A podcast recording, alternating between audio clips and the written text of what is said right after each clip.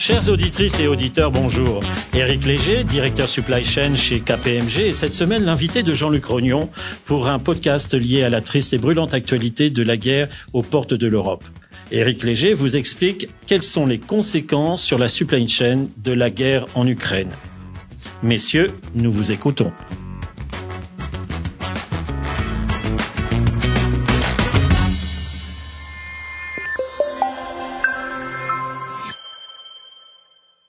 Bonjour Éric Léger. Bonjour Jean-Luc. On, a subi deux chocs consécutifs. Hein. Le, premier, il y a deux ans, c'est le point de départ de la pandémie euh, du Covid-19 et depuis, les supply chains euh, continuent à en subir euh, les conséquences. Et le second, il y a deux mois, avec le début de l'invasion russe en Ukraine et une nouvelle kyrielle de perturbations et de tensions sur la supply chain actuelle d'ailleurs et, à venir. Alors, première question, quels sont, selon vous, les, les principaux impacts sur les chaînes d'approvisionnement en matières premières? La crise sanitaire a, fortement perturbé les, supply chains mondiales et continue à les perturber. L'incertitude sur la demande client, les goulots d'étranglement, la hausse euh, des coûts euh, logistiques, euh, les pénuries d'approvisionnement, énergie, métaux, céréales, sont tous des problèmes posés aux industriels par la crise Covid.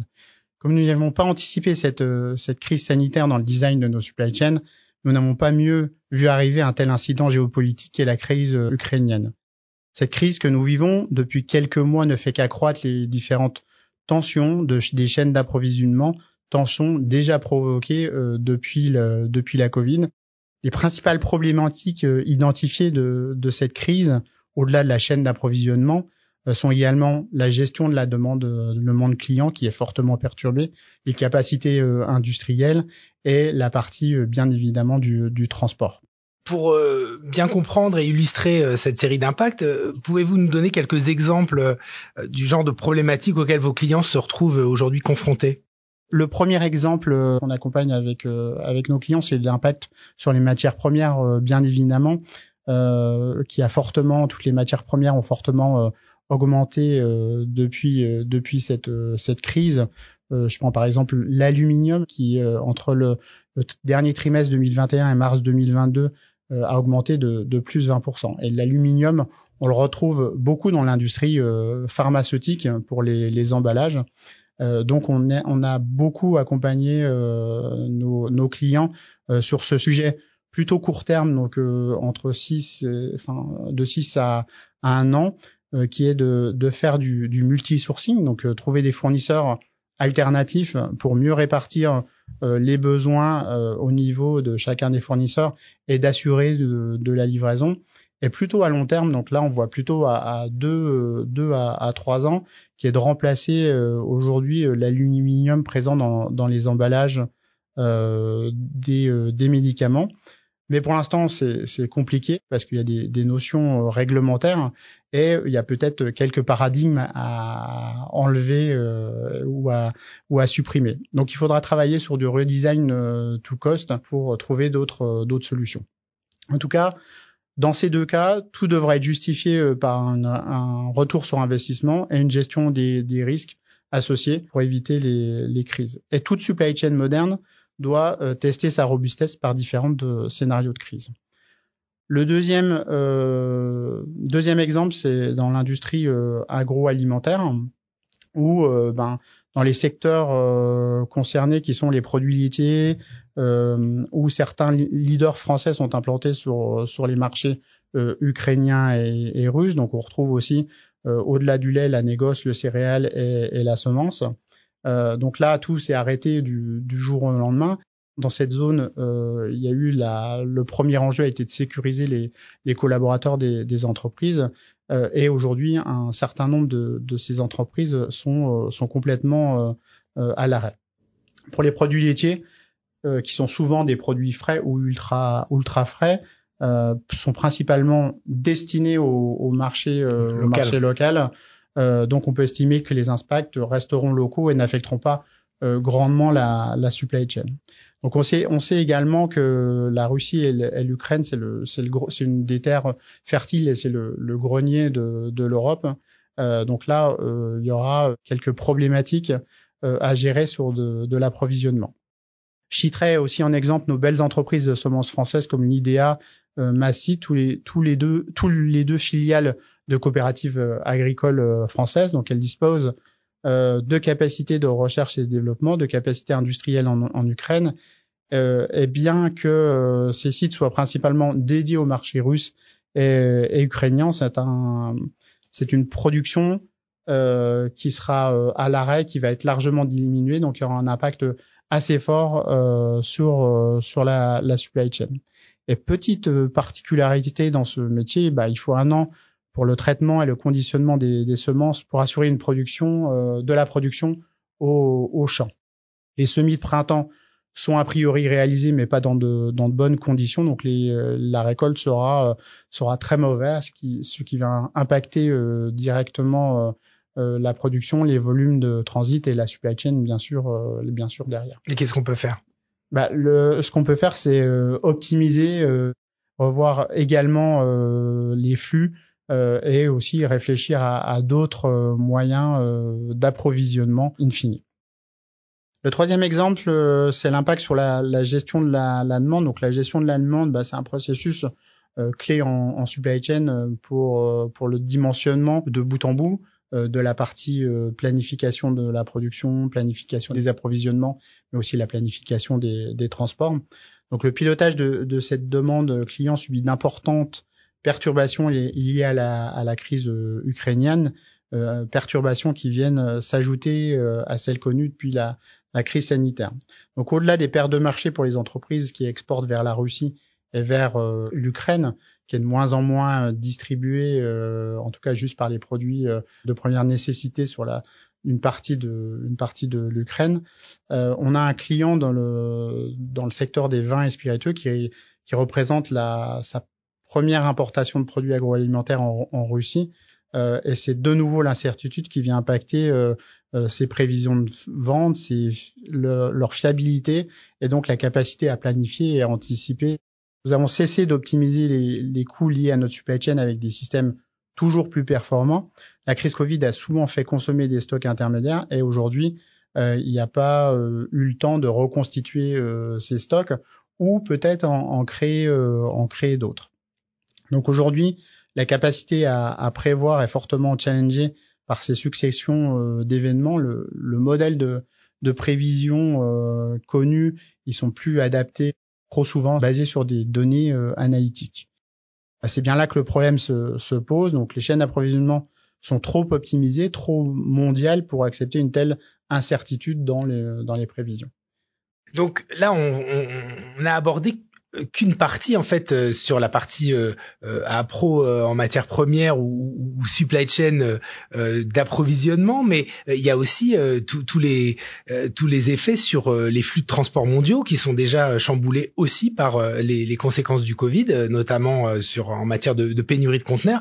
Est-ce que vous pouvez nous, nous, faire un point sur les nouveaux écueils du, du transport international? Effectivement, le, le transport est, est, perturbé et très perturbé depuis depuis la Covid. Euh, et le conflit n'a fait que, que, perturber encore plus. L'ensemble des flux mondiaux sont, sont, sont, saturés. Ça a généré des prix records pour le transport, le transport et notamment pour la partie, euh, la partie maritime. Euh, les prix d'un conteneur sur certaines destinations comme les, les routes Asie-Europe, Europe-US, euh, bah, ils ont tout simplement explosé.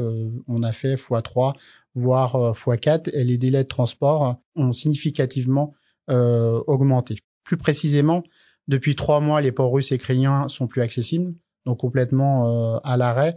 Et on commence à constater un engorgement euh, des ports de, en Europe du, du Nord, donc euh, différents blocages.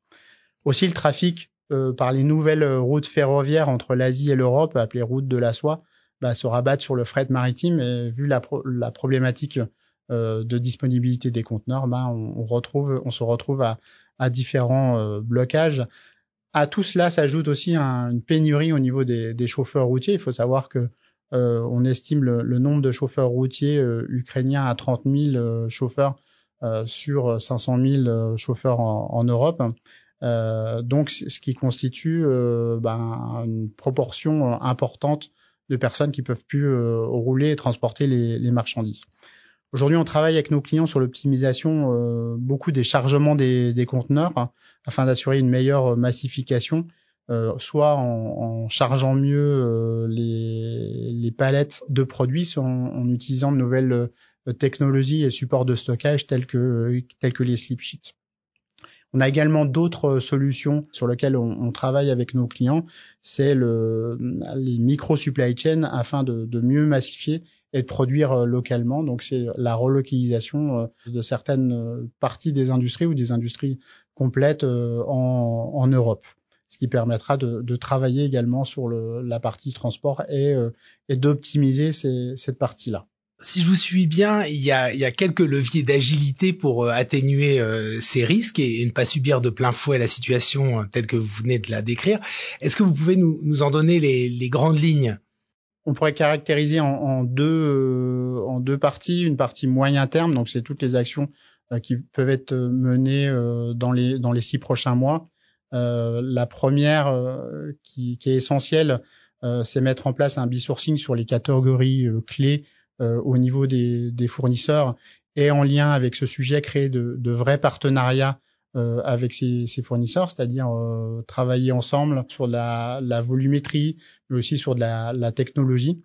Donc ça, c'est des points euh, sur lesquels on aide aujourd'hui nos, nos, clients. Le deuxième point à moyen terme, c'est cartographier sa supply chain au-delà de, du fournisseur de fournisseur. Donc c'est avoir une vision globale de, de, la supply pour pouvoir euh, la piloter, pour pouvoir prendre des, des décisions euh, au bon moment et au bon endroit suivant les différentes crises que qu'on peut avoir. Et ça, ça peut se faire en six mois. Et ça, ça peut se faire euh, en six mois. Après, on peut à plus long terme, on peut installer des outils qui aident encore plus à, à faire de la simulation euh, et des, des scénarios de, de, crise. Et ça, j'y reviendrai, c'est ce qu'on appelle tour de contrôle, où on est plus sur du, du long terme, euh, là supérieur à un an, voire voire plus. Et après, euh, à très court terme, c'est aussi voir la, la, résilience de la, de la supply chain, c'est-à-dire mettre sous contrainte euh, la supply chain pour voir euh, quelle, comment elle peut répondre à différents scénarios de, crise, à des situations d'urgence pour être toujours à même de livrer le, client.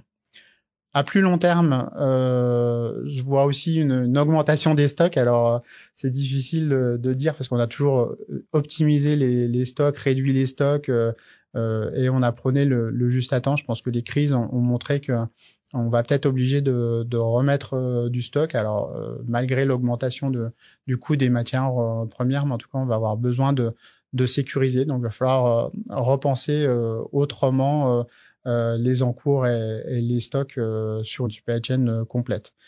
Un deuxième point, c'est, on en a parlé, c'est de relocaliser, hein, important, donc remettre et redéfinir l'offre et quelles sont les industries que je veux ou produits que je veux réintégrer en Europe pour pouvoir couvrir mon marché local. Ça voudrait dire reconfigurer les, des supply chains, c'est ce qu'on appelle des, des, micro supply chains, mais ça veut dire aussi euh, développer tout, tout le savoir-faire qui a été euh, perdu au fil du temps et au fil de transfert de ces activités.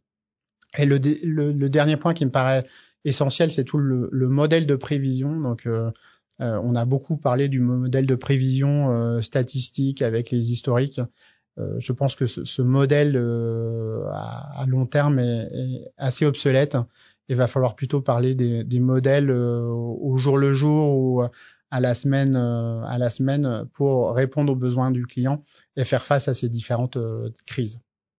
D'accord. Et là, on utilisait de la, des technos avec des outils sur la, la là, la, effectivement, la, la techno aidera euh, typiquement des tours de contrôle, euh, qui peuvent être euh, ils peuvent être mis en place pour euh, pour aider et mieux piloter ce que vous disiez tout à l'heure. Alors dernière dernière question face à, ces chocs euh, successifs, euh, tout du moins dans certaines organisations, est-ce que la supply chain vous semble suffisamment consultée ou avoir été consultée en amont euh, par les services internes comme les achats ou la gestion des risques?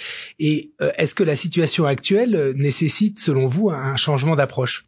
Alors ça change, euh, ça change aujourd'hui. Il y avait dans un coin la supply chain, dans un autre coin euh, euh, les achats. Aujourd'hui, on, voit qu'il y a une mutation chez, chez, nos clients où il n'y a plus de cloisonnement et ces deux services qui, qui travaillent main dans la main et c'est vers ça qu'il faut qu'il faut tendre pour avoir des supply chains efficaces et et avoir des des prix compétitifs.